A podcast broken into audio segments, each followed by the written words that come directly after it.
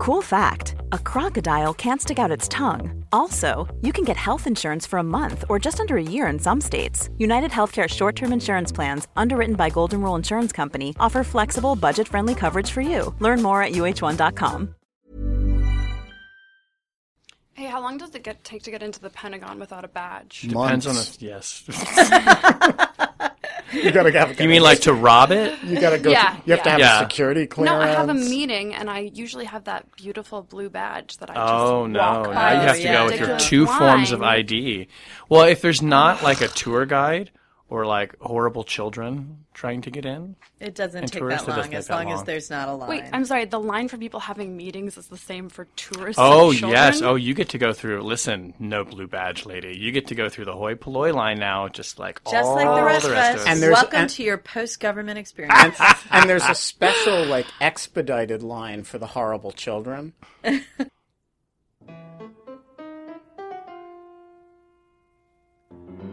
Hello and welcome to Rational Security, the Hackers, Heart Patients, and Hellfire Edition.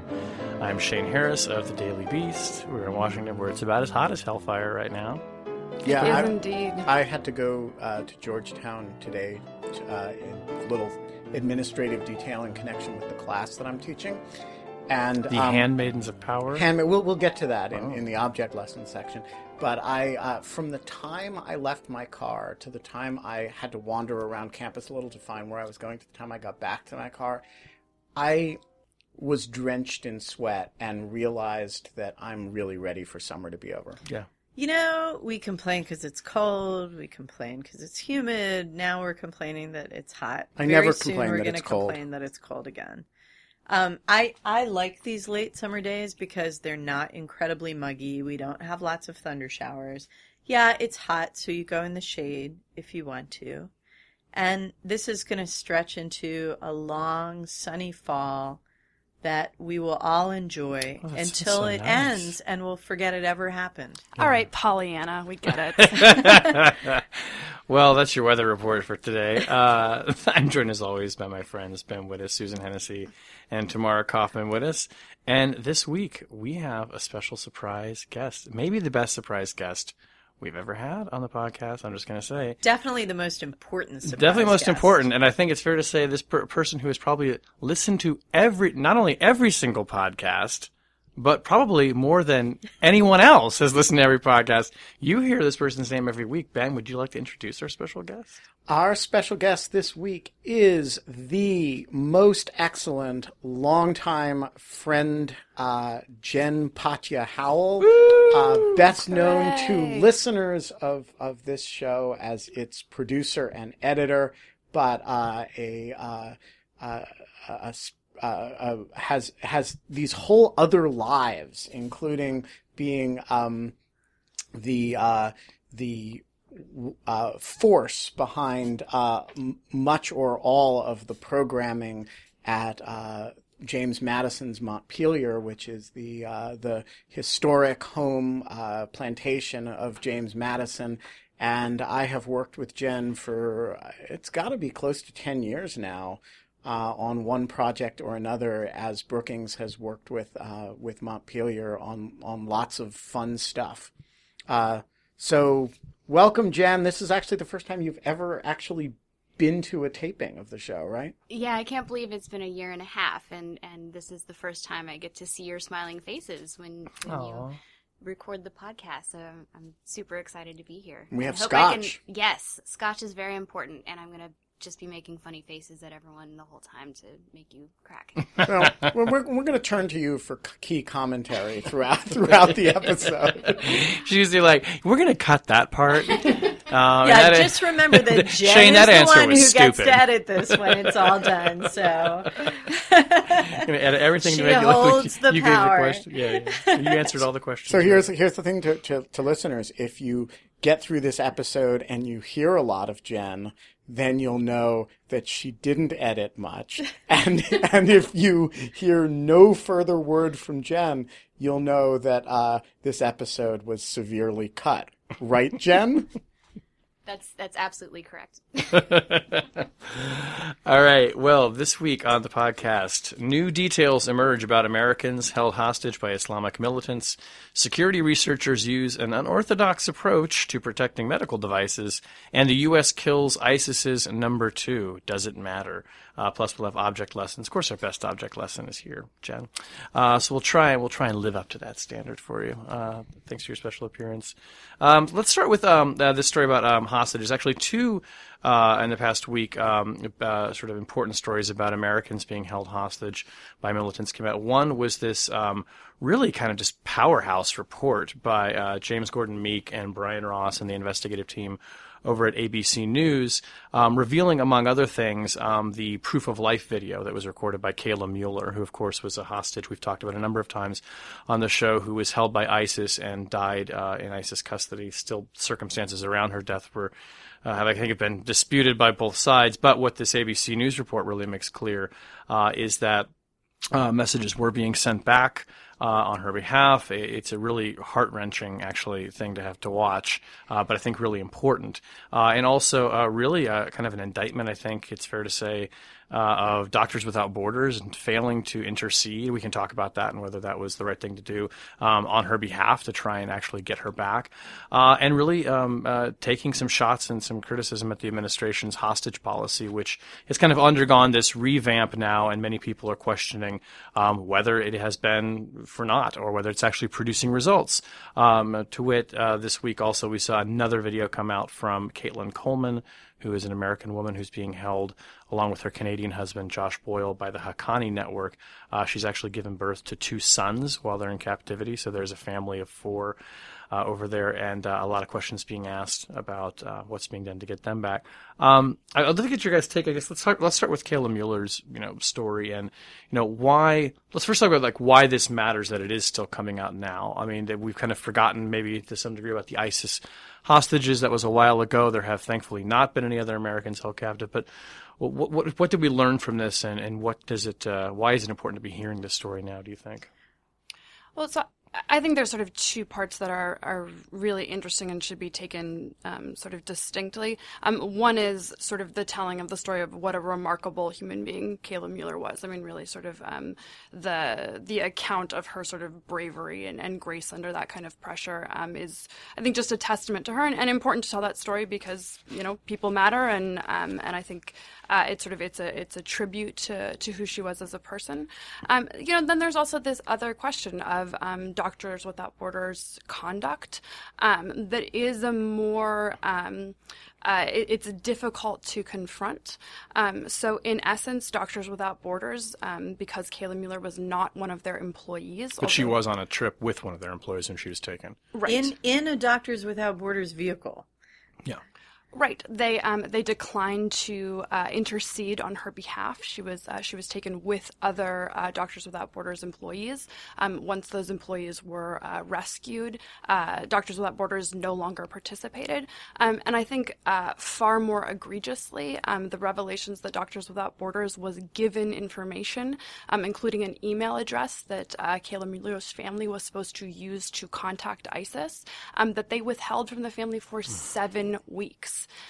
Um, you know, I mean, look, uh, we can sort of we can talk about the specifics, and we should. Um, but I do think this is sort of it's an it's an interesting contrast because you know, Doctors Without Borders has taken um, really a tone of of righteousness on a lot of issues, um, right? So so attacks, uh, you know, the U.S. airstrike on their uh, their medical facility in in Afghanistan, for example. You know, really talking about the accountability and decency and importance, and um, you know, uh, undeniably they have a really really important mission. Um, they do incredibly important work. Um, sort of to contrast that not only with the actual actions that they took, but also the sort of the self-justifying and um, and, and frankly victim blaming. Right? She wasn't our employee. She wasn't supposed to be there. If we'd known she was there, we would have told her not to be there. I, I really think that it's a black eye for the institution. You well, know, and, I, and I, you know, they do call it Doctors Without Borders, not Doctors Without Tribal Identity, and and I think the the behavior of the institution here really is a you know a sort of circle wagoning, uh, wagons circling uh, um, behavior you associate with institutions under pressure Uh, and I think they looked at this situation and they said, "Is she one of ours?" No, and you know that was where they saw their their responsibility as ending. And I think the interesting thing about that is that that's not the posture of the organization with respect to, you know, uh, whoever the the victim community is in you know they, they they don't say about civilians in Afghanistan well they're not you know employees of us Right. so therefore No, we don't we don't serve them I, I think you're missing something important here. I don't think this is about bureaucratic organizational wagon circling. Um, I think this is about precisely their self righteousness and their sense that their mission outweighs the fate of any Westerner who signs up to work with them or or just goes along to help them because what they did was not merely uh, refuse to negotiate on behalf of Kayla Mueller with the rest of their employees, not merely retain and not transmit this information that their employees, when released, brought out with them for Kayla Mueller's family, but they also failed in giving a security briefing to two of their other employees who were going into the same area just months after these uh, Doctors Without Borders people were taken. They they did not tell those employees that there had been previous kidnappings. In fact, they told them, according to the ABC News report, that they didn't need to be worried about abductions going into this area. And that to me, in some ways, is the most revealing failing of all of their horrific failings with respect to this incident because it shows me that they care more about getting people in to do the job than they care about the people who sign up on behalf of that job to work with them. And I think that you know, people are taking on risk to work with Doctors Without Borders, and of course they do that knowingly, but they also do that on the assumption that the institution at some level takes their personal, their interests, their safety into account. And I think this ABC report has done tremendous harm to Doctors Without Borders' ability to recruit and retain staff when this is how they treated their own employees. I, I would just like to to say you know I I, I sometimes sit here and and uh, play Shane's sparring partner on matters related to the behavior of media organizations. But I do think this is an example of where no self respecting media organization would have behaved this way. And, you know, the, the, uh, the, it, this behavior stands in really sharp contrast to the way organizations like the New York Times and Reuters and the Washington Post have behaved when people associated with them, including, you know, people Stringers, who, right. stringers, they're fixers, they're, you know, uh, contract photographers. I mean, people they're just kind of working with drivers, um, you know, have gotten into trouble and, and press organizations have been really, uh, bulldoggy and and and aggressive in trying to protect those people. And I think it's interesting that a human rights protector organization and a humanitarian relief organization doesn't you know doesn't play in that way at all. But I also think it raises sort of an, an interesting factual question, not just about um, Doctors Without Borders policy, but actually about the U.S. sort of policy towards hostages. And that is that it seems like uh, Doctors Without Borders essentially adopts the position that engaging in uh, negotiations for non employees um, further imperils uh, their employees, right? It makes it more likely uh, that individuals are going to be kidnapped. This roughly aligns with sort of the U.S. policy of not negotiating for hostages, not paying ransom. The idea being that if you pay ransom, um, that only incentivizes further kidnappings. Um, this has, uh, it's actually a criminal offense to pay ransom. Um, although it has not been prosecuted. Um, I think this like it, it raises a, a weird question for a lot of people of um, uh, what is the are the is this the right way to think about it right does, does it actually increase risk um, and also is are these kinds of policies right as sort of a matter of first principle But wait a minute, I think the analogy is really bad there. No one was asking Doctors Without Borders to pay a ransom for Kayla, Mel- uh, Kayla Mueller. People, people are were asking for uh, the sort of interventions and intercessions that they would have engaged in had she been an employee, or short of that, for the courtesy of passing on contacts and um, and the ability to conduct conversations, uh, you know, that you would expect people to do out of kind of human decency. And so I, I, I don't, I think if, if it had been, you know, a question of like a, an, a, an ISIS demand that they rejected for X amount of money, I don't think they'd be getting the same criticism that they're getting right well, now. Well, this also, and I think to Susan's question, I mean, what more can be done? What should we be doing? And I think the administration's approach has been, well, it is that no ransom, but negotiation, there's something short of ransom or that's not ransom that we're willing to engage in. So the two big efforts that have been stood up is there's now an envoy and a deputy envoy for hostage policy at the State Department. Um, and then there's this thing called the FBI Fusion Cell, which is supposed to kind of gather all the intelligence and the leads across government, but also be the interface to the families. But when you talk to people about how that's going, it, it's not entirely clear to me if there's a lot more things we could be doing that we just aren't, or if there really, at least in some of these cases, just that aren't aren't that many things we could do. It's definitely the case that with the prisoners with the Haqqani network, like Caitlan Coleman and Josh Boyle and their kids, Haqqani has signaled many, many times that it's open to ransom payments. It's signaling that it's open to prisoner exchanges. They want to negotiate. It's debatable, I think, in some people's minds whether ISIS ever wanted to negotiate and what we could have done.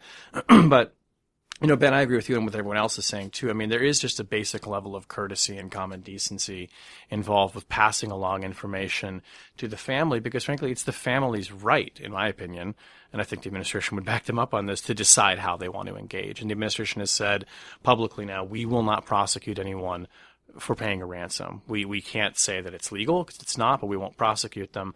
And importantly, the ISIS families believe that they were told by a senior White House NSC official, you will be prosecuted if you do this. So, you know, I think the administration is trying as best it can now to sort of do what it can through diplomatic channels for people who are willing to negotiate, but basically say to the families, you know, well, they're not saying it's all on you, but a lot of it actually is on the families. But you know, to try and to some degree maybe empower them to do something about this. I don't know what more could have been done for Kayla Mueller, but I mean, Jesus, they never even gave her the chance if they're not handing over this information. Well, I think that's absolutely right, but I also think that one of the striking things about ISIS and the the longer that they've been around and the more that we've seen them operate, the more we understand just how many people Iraqis, Syrians, as well as third country nationals who come through their territory, they have kidnapped and they've used for a variety of purposes. Yeah, some of them they ransom, some of them they use as sex slaves for their fighters, some of them they use as cannon fodder on the battlefield. Um, some of them they use for propaganda purposes by beheading them on videos. And, you know, so there, there is a really multifaceted, multidimensional, uh, function in the ISIS universe for hostages. And I think that that means we can't necessarily draw any conclusions from this one instance for how U.S. policy should approach the issue.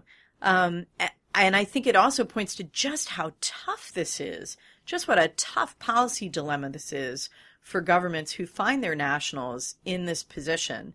Uh, nobody wants to be there, and and no government wants to be there. And you know, you say that at this point the U.S. government would probably back these families up on the idea that it's their right to decide how to engage. But it, it seems to me that that's something that has come from the policy shifts that we've seen over the last couple of years. I'm not sure that that would have been the stance of previous U.S. governments yeah. in previous instances. They would have said, no, it's the sovereign right of the United States yeah, to decide how to do right. this. I think that's right. Okay, well, sad stories. Uh, hopefully, happier endings to come uh, for those still uh, being held hostage. Um, let's move on to um, this is one of the weirder cybersecurity stories I think we've talked about in a little while. Um, Susan, you're going to give us the recap on this, but security researchers discovered a flaw in medical devices, heart pacemakers. Yep. And rather than go to the manufacturer to get it patched up, did something never one's ever really tried before. What happened? Uh, this is certainly an interesting story. Um, so this is uh, a group of security researchers um, working for MedSec, um, which is a sort of cybersecurity startup. Um, they research medical devices, right? So networked medical devices, um, including pacemakers and defibrillators. Um, and they found a vulnerability uh, in one of those devices that would allow them to actually turn it off remotely. Right? It was a So- bad ticker. Oh, Uh, so you have a pacemaker Shame. implanted. Um, some, you're You're so welcome. proud of yourself. Yeah. Jen, don't edit that. Sorry. this is serious business shame. It is very serious. Um, so you know, right? So you have a pacemaker implanted, and they they've now proven um, that they can sit down and turn it off remotely. Um, this is obviously a big deal. Um, ordinarily, you would expect these kinds of researchers to go to St. Jude's Medical, which is the um, the manufacturer, and let them know. Um, they can uh, try and obtain a bug bounty. Um, they can try and do it to gain publicity. There's sort of there's some some minor gains to be had. Um, in this case, uh, MedSec did not do that. Instead, they went to an investment firm, uh, Muddy Waters, um, which the best name. name. is a great name. The best name, especially for what is about to happen next. Uh, Muddy Waters then takes a uh, short position against St. Jude's stock, meaning that um, if St. Jude's stock falls, they stand to uh, make additional money. Uh, they make a deal with these cybersecurity researchers that the more the stock falls, the more they will pay to these researchers for the information. Um, and then they tell everyone, hey, that pacemaker that's in your heart right now, I can turn that off. And um, not surprisingly, St. Jude's shares actually did fall. Um, so this is uh, a pretty incredible thing. Um, one, some really scary questions about the security of medical devices in general, which is something people have been talking about for a very long time in sort of a theoretical way, um, but we haven't quite seen uh, this kind of manifestation yet. Um, it, it's worth noting that um, they didn't uh, announce how one might exploit the vulnerability, um, and they don't believe that it could be discovered. It took them months, and so they don't think there's any immediate risk to anybody right now. Um, there's also a really uh, some difficult questions about how exactly you incentivize research into medical devices, right? Um, it took uh, MedSec uh, many, many months uh, and a significant upfront investment to discover these vulnerabilities in the first place. Um, if you want to incentivize that kind of research, there has to be a way to compensate for it. Um, well, they just found one. they just found one. They just found a Uh-huh. really big one, right? Which places a huge incentive on companies like St. Jude's, which has been criticized in the past for ignoring warnings about about vulnerabilities in its products. Uh, it it imposes a pretty significant financial penalty. and, and and did the reporters for Bloomberg, the Bloomberg that did this piece, did they say that in the past medical device manufacturers had not been terribly forthcoming about these these these flaws and like this is like as a community like some it seems like some security researchers thought they weren't particularly receptive to the traditional means of pressuring them to fix the problem. Right. They reference um, sort of a DHS report and, and also just kind of a general sense that um, when vulnerabilities have been reported to companies in the past, um, they do not take sort of remedial steps and instead attempt to hide the information, right? To, to um, But Susan, can I just ask, why isn't this, why shouldn't our reaction to this be, this is great? The vulnerability doesn't get disclosed in a fashion that can endanger everybody's health. The company pays a large stock price penalty for not maintaining first rate cybersecurity. Uh, it will presumably now uh, has a, a remarkable incentive to plug this vulnerability as quickly as possible and um, you know and it's not insider trading. It's Right. not inside information. and so, so why is why shouldn't I look at this and say this is a great outcome This is the market working the way it's meant to work. Although, if I think about it in like game theory terms, like what kind of game is this medical security uh, research firm playing. You know, the traditional game that you would expect it to play is blackmail, is to go to the device company and say, "We know something, and We're if you going know to what, turn off all your patients' no, or we're gonna we're gonna make this public unless you pay us, right? And that's that would be a traditional business model for a cybersecurity Which does company. happen. It happens a lot, and we're we all seem to be okay with that in the world. But this is more like warlordism, right? This is their sort of um, taking this uh, unique capability that they've uh, discovered or developed and uh, putting themselves in the position of being able to elevate or crush uh, various actors in the market um, by how they choose to behave with this unique capability. Well, they could have done that before anyway, though. Well, yeah, Just right. nobody would have shorted it. But right, so they decided to sh- to really be a warlord, which is to use it to their own advantage Yeah. and enrich somebody else But- along the way. But, but- but it's a very it's a different game than we're used to seeing in the market. I think that's why we're uncomfortable with it. But I'm, I, I sort of feel like I'm not uncomfortable with it. Of Uh, course, uh, you're not. Well, I'm just playing devil's advocate here, but I, I, I'm, I'm maybe even talking myself into believing this. Look, they've figured out how to monetize it, which incentivizes their good behavior and dis, uh, the, the research that you're talking about, and it disincentivized the bad behavior of, of having designed the insecure product. They've done it without blackmailing anybody. They've done it without threatening anybody's health. Um, But they didn't Because I give think- the company a good faith opportunity to fix it on their own. Maybe that's why it feels so mean. But but but why should they they? sort of what did. they don't they don't owe the company Look, anything. I think the response to this is because um, the the standards of ethical resource research um, are supposed to prevent uh, a lot of potentially really scary behavior. Um, so if if we sort of um, take this as uh, acceptable behavior, right? That great, they found a way to have the market impose a cost. Um, what's to stop, for example, um, somebody from discovering the same uh, vulnerability and then selling individual people who have a device implanted in them uh, the patch, right? And starting a whole a whole secondary market. I, I- I think that you know, look, we're talking about something that could kill a human being, um, and so I do think we have to think about uh, you know autonomous vehicles, medical devices, stuff that I mean it really has the kind of direct connection to human lives differently than we think about you know email security or, or the other sort of cybersecurity threats we've seen. So I totally agree with that, and I think you you definitely if you're doing research on a you know on a uh, the security of a medical device that is uh, already implanted in large numbers of people, you have a very deep obligation to do that in a way that's not going to cause damage to those people. And that means, it seems to me, that you don't want to be dealing with the individuals. Um, because number one, uh, if you try to sell a patch to uh, 50,000 individual consumers, large numbers of them aren't going to buy it. Large, some of them aren't going to afford it.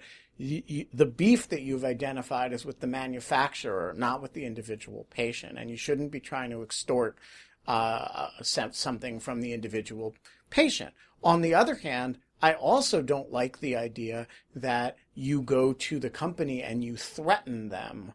It's one thing if the company has a bug bounty program, but this company isn't responsible enough to have a bug bounty program even before they install large numbers of, of life-saving devices in people's hearts. Right, but a bug bounty program, you know, at, at its max, it's going to pay out what Apple pays fifty thousand dollars for an exploitable vulnerability. Taking a market position against a massive corporation could net. I mean, we could be talking about hundreds of thousands, if not millions of dollars. Right. So again, I'm I, I, I come back to this seems elegant to me. The information mm-hmm. doesn't get out to the public. No threat is made against the company. No threat is made against the individual patient. The researchers are very generously compensated for their efforts, and the company pays a significant regulatory penalty and develops a very substantial incentive to fix the problem. Why, why shouldn't we look at this and say, this is beautiful? Okay, so I, I guess two points. One is a question. Does the U.S. government or does the public more broadly have any interest um, that is that is implicated by that business model. Um, because maybe it's just elegant given the incentives you created, but maybe there's some dimension of market volatility or a vulnerability to individuals that uh, that is impinged upon by this. But the second question is really the one I don't know the answer to, and maybe we'll see in the coming months. How many medical device companies became more responsible and or hired this cybersecurity research firm in the wake of this incident and how many of them looked at that and said oh my god you know we have to do something to protect our um, our uh, stock dealings in other words the incentive it creates might not be about cybersecurity the incentive it creates might have something more to do with the way these companies are positioned in the market and that doesn't solve the cybersecurity problem.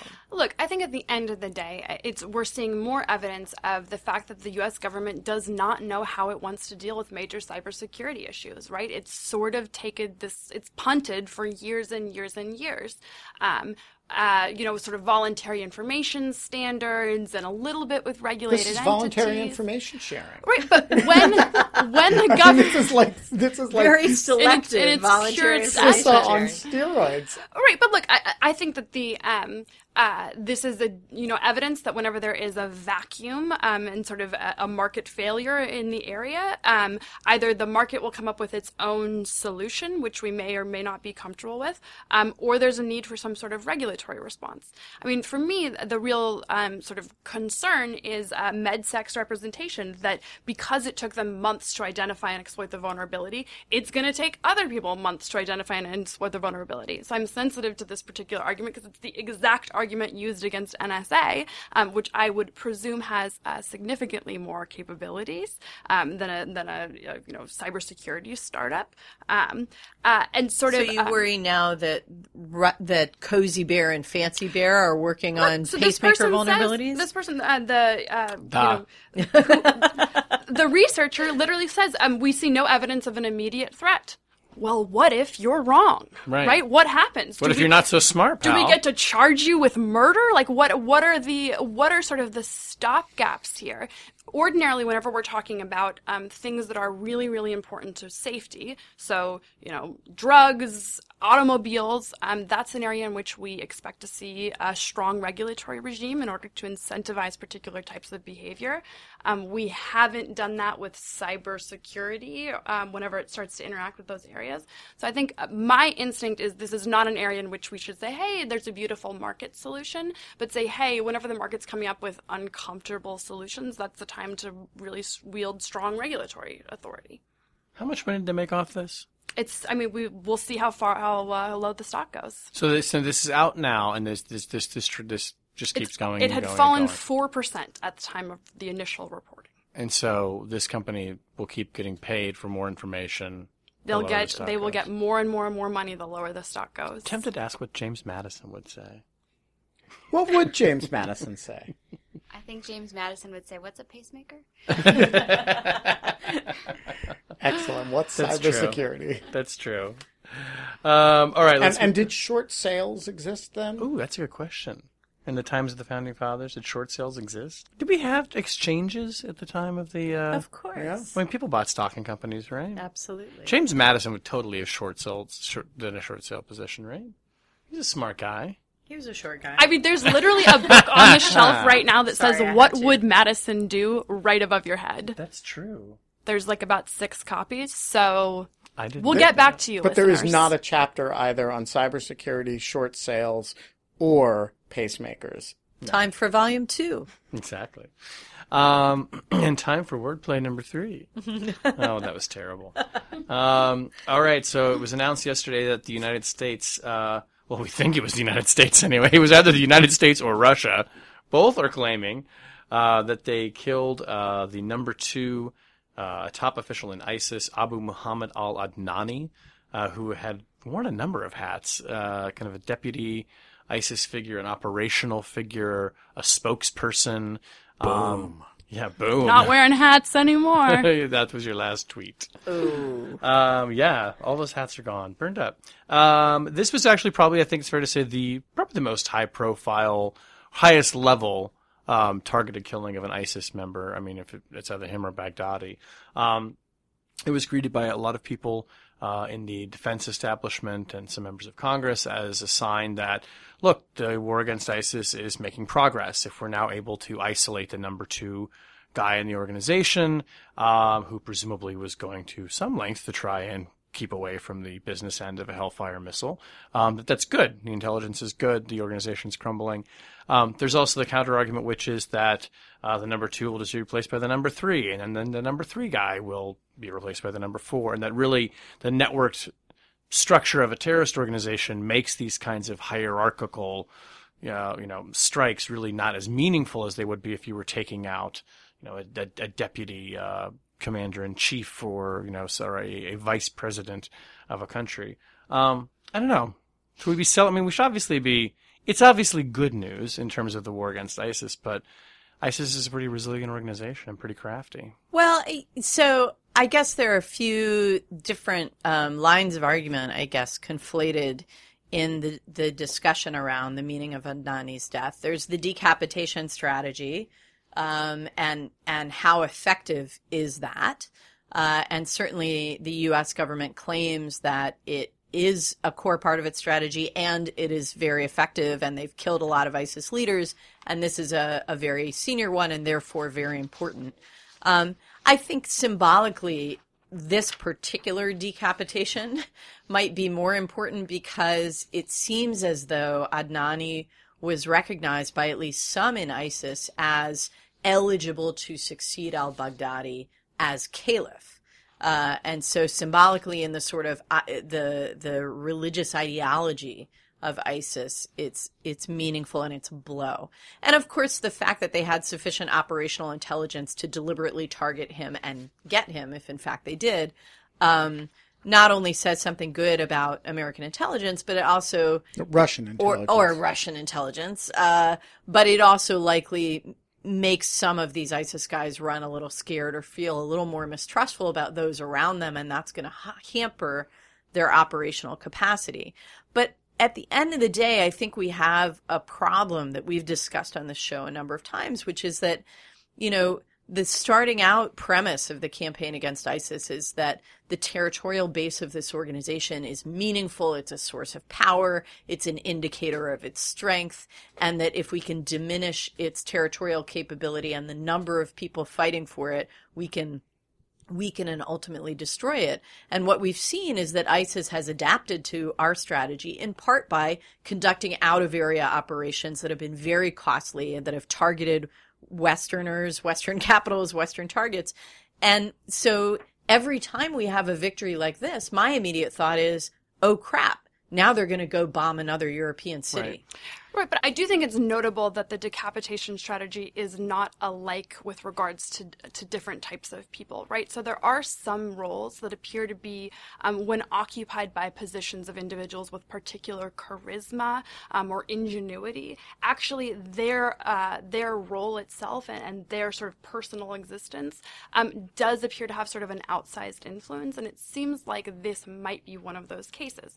Um, so Adnani was sort of the um, the propagandist, right? Right, sort of the person who had um, who has been most effective in issuing this call of um, uh, sort of weaponizing um, uh, ISIS aspirants are sort of around the world, right? Of um, you know, attack people in the West, attack them with a with a rock or a or a car or whatever you can, um, and that uh, he's been very successful in sort of um, mounting that message and spreading it. Um, and so I do think it's it's uh, it's possible that there isn't going to be sort of the next person to step into those shoes um, who will be um, quite as effective. I also think that, uh, you know, I, I agree that ISIS is adaptable and adapting and behaving differently. Uh, but I don't think that we should conclude from that um, that you know it's not good to kill its leadership and to reduce its territory because then they'll turn into a regular terrorist organization and and do bad things in Paris. You know they were doing bad things in Paris uh, even before this strike killed their their their leader, uh, one of their leaders. And so, you know, I think right now they're an organization that controls a lot of territory, and conducts overseas operations. And if we can take away some of that territory and kill some of their leaders, and then they can only do bombings and you know, that, that is a better situation than if millions of people have to live under them and they're a threat to the Iraqi government. You know, you're right, but you live in a dark, dark world then. I think one of the most interesting parts of this, though, is that the Russians are trying to claim credit for it, right? Yeah. So, so the Russians posted essentially saying, you know, we killed. Terminated. Exactly. And the Pentagon released a statement that basically was like, like hell you did. Yeah. Um, I just think We're, cl- that's we're sort vying of, for uh, credit. Well, the and I kinda- thumping. And I sort of actually, I, I, I, I think I sort of approve in a way of, of that kind of gloating, maybe is the wrong word, but taking credit for it insofar as when you're fighting an organization that clearly is, is an ideology now expressed as this movement that has made such amazing, and I don't use that in a complimentary way, use of propaganda, um, you can kind of fight fire with fire here. And there have been a lot of people who've said, look, that the way to actually counter the ISIS message, particularly if it's in social media or in communities that are susceptible to being radicalized or recruited, is to humiliate ISIS. It's to condemn them. It's to say they have a terrible message. And, you know, one way maybe of doing this is saying, you know, you're not so tough after all. We found your number two. And by, oh, by the way, number one, we're coming for you too. And I mean, it's not really in this administration's nature to gloat in that way or to be threatening. I think a Trump administration would probably be, he'd be tweeting all kinds of things Brett about it.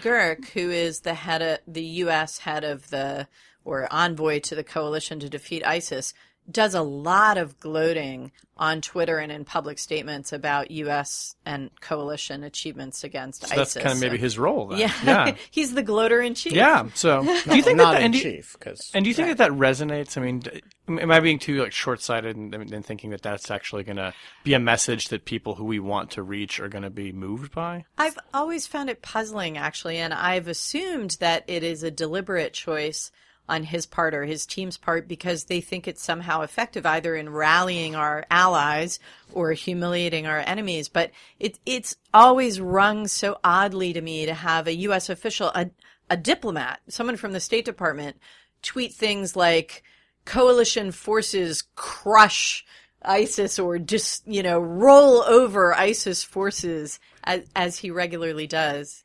Sure feels good though. No, I mean, look, I um, that sort of like machismo. I always uh, want to roll my eyes at. Um, that said, like you're talking to different audiences, right? Hillary Clinton would totally do that, by the way. She probably would. She would. she, She'd she, like chest bump someone. She'd someone. be badass. She'd be on there. She'd she'd have like a little like emoticon with like a little bomb. But look, I, I do think She can't a- use cell phones anymore. Who are we kidding? Those days are over. I'm sorry. she uses Snapchat. I hope not. No, she's she even boasted about it. She said those email those messages disappear without my having to do anything. Anyway, Susan. I totally lost my train. I'm gonna have to edit this. Um, Or you can stick in here the the clip of Hillary Clinton saying those. Yeah, the Did thing she about actually jump. say that? Yeah, she Oh, actually did. It was, it was She months got a big ago. laugh. I look. Look, I do think it's notable, sort of, um, and and worthwhile to underscore uh, the U.S.'s uh, superior capacities here. I, I think that's an important message, and I think it's one of the reasons why the Pentagon um, didn't just say that he was killed in an airstrike, but that he was targeted and killed in an airstrike. Right? That really is the message of uh, we were looking for you, we found you, we knew where you were, and we killed you. Yeah, we got Um, you. And by the way, all people around the world that think that they're going to go, uh, you know, to Syria to fight on behalf of ISIS, um, that's not going to happen, or, or this is what's going to happen to you as well. Um, I think that a little bit, um, for example, the, the duration of time um, between uh, 9/11 and, and actually killing Osama bin Laden, I think those sort of um, narratives do emerge about, you know, look, the the inept West, and, and it's sort of it's too big to really do anything, and it, that that does feed into sort of a particular narrative about the United States, and so I do. Um, while I could live without, honestly, diplomats on Twitter ever in any capacity, um, but uh, I, I do think that it serves at least um, somewhat of a useful role. We do big things. Damn it. We blow people up. we rain death from the sky, Yeah.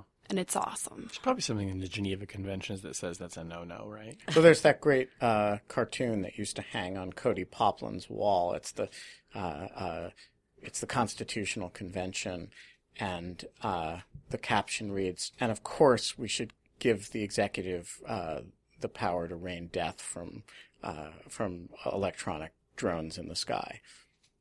They were very foresighted. Yeah. That James Madison, he knew what he was up to. Um, all right, let's move on to uh, object lessons. Um, I'll actually go first. Uh, this is my object. It's actually a photo. I could not bring it in because it's quite the artifact and quite heavy. Um, this is a compass computer, or made by a grid compass. I remember the grid compass. The grid compass was a very early laptop, essentially, uh, kind of with a clamshell design and a keyboard and this wonderful glowing orange screen. Uh, and the uh, the visionary behind this, who designed it, John Ellenby, uh, died uh, last week. Uh, and I first actually came to uh, know about the grid compass when I was working on my first book, The Watchers, because John Poindexter, who was the subject of that book, had a grid compass. Wow. And he would bring it home, and it was like his, you know, it was like his prototype laptop, and he did all kinds of stuff to re-engineer the White House email system, which was, did some fun stuff with that later, um, uh, from the grid compass. And he told me all about it when I interviewed him. Uh, and John Markoff, in his lovely um, obituary to Ellenby in the Times, talks about Poindexter being a user of this. But uh, it was uh, carried into space. It was actually on the Challenger, one of these, when it blew up, and survived the impact.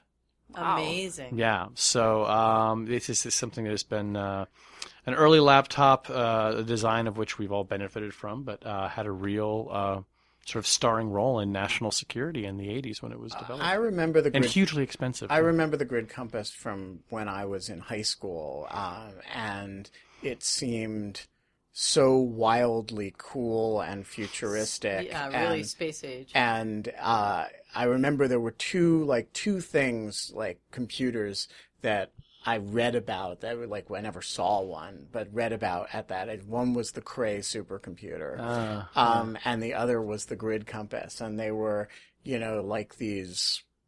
Um, the super big and the super small. yeah, and they were both like su- they're probably less powerful than uh, the Grid Compass is probably less powerful than my iPhone now. oh, by a long but shot. but yeah. but it it could do all these things, and it had you know, and it looked like it belonged on a spaceship. Uh, and yeah, so rest in peace. yeah. Uh, who wants to go next? Who else has objects? Uh, I have an object um, uh, uh, other than Jen. Um, my We're Jen all is all objectifying Jen yeah, today. we, we are objectifying Jen. Um, my object is the syllabus uh, for the course that I'm going to be teaching tomorrow, uh, which I'm Be- beginning tomorrow. beginning tomorrow. Yeah, I'm teaching It's a Thursday. You'll start. You know. Yeah, and, and if anybody wants to, you know, just sort of show up. Um, You'll take anyone. you know, pay. Settle that with someone else. yeah, that's not my my, my department. Uh, so Georgetown um, School of Foreign Service asked me to teach a course on uh, law and national security. And so, uh, in honor of uh, Wells Bennett, who you guys may remember from when he used to guest on on on this uh, show, uh, Wells, when he left Lawfare and Rational Security, gave me the Handmaiden of Power Award, which hangs uh, proudly on my wall, and of which you've um, uh, heard on this show before. And so, in honor of that, we named this course uh, Handmaidens of Power uh, An Introduction to Law and National Security. And it is all framed for the, the uh, young uh, would be handmaidens of power. You see, as, you named as a, this as a course high. sarcastically, but the students are going to take it seriously. So, so here's the thing. I tweeted. It's Ben. I tweeted the name of the course um, and directed the tweet at Glenn Greenwald to try to bait him into responding and taking it seriously. And then I started my stopwatch to see how long it would take him to do it. And it was within 40 minutes. Glenn had tweeted that this was a, the perfect name for a course taught by me. Uh, and he said, good job. so, so I am, my object lesson is the course entry, Handmaidens of Power, an introduction to law and national security, and the overly earnest, predictable response by Glenn Greenwald. But you wanted that. Oh, I so wanted it. I was just an effort to see if I could get him to do it. He, is he going to guest lecture? Uh, no. Oh, he should. I'd I'd happily have him guest That'd be lecture, awesome. but he doesn't. He doesn't Open come to. invitation to Glenn Greenwald. No, Ben, you need to have him and like on Skype, and then like the little robot Snowden.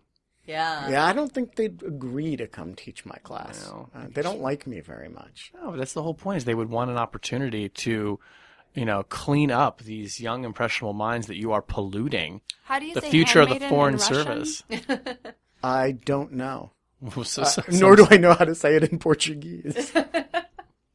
They, they just have to teach a different class, a different version of the class. Well, good luck to you um, and your future students. Seriously, Especially Godspeed, guys. I believe that children are our future. That brings us to the end of the podcast. Rational Security is a production of Spaghetti on the Wall Productions. You can find a link to our show archive at spaghettionthewallproductions.com. And please remember to rate and review the podcast when you download it on iTunes or the podcatcher of your choice. We really appreciate it and helps others find out about the show.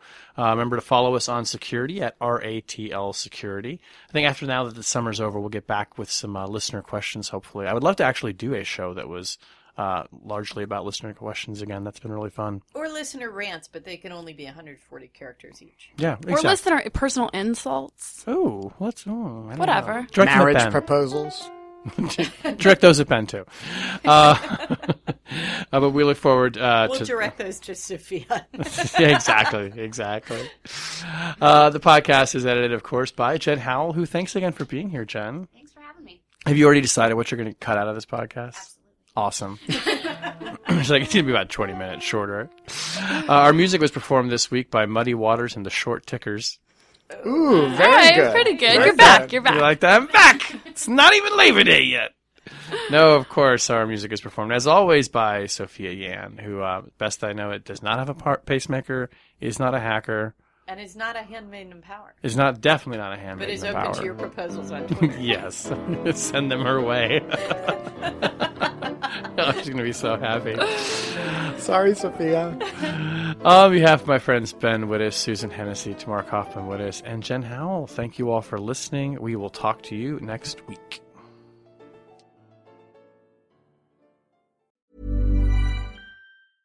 Cool fact a crocodile can't stick out its tongue. Also, you can get health insurance for a month or just under a year in some states. United Healthcare short term insurance plans, underwritten by Golden Rule Insurance Company, offer flexible, budget friendly coverage for you. Learn more at uh1.com.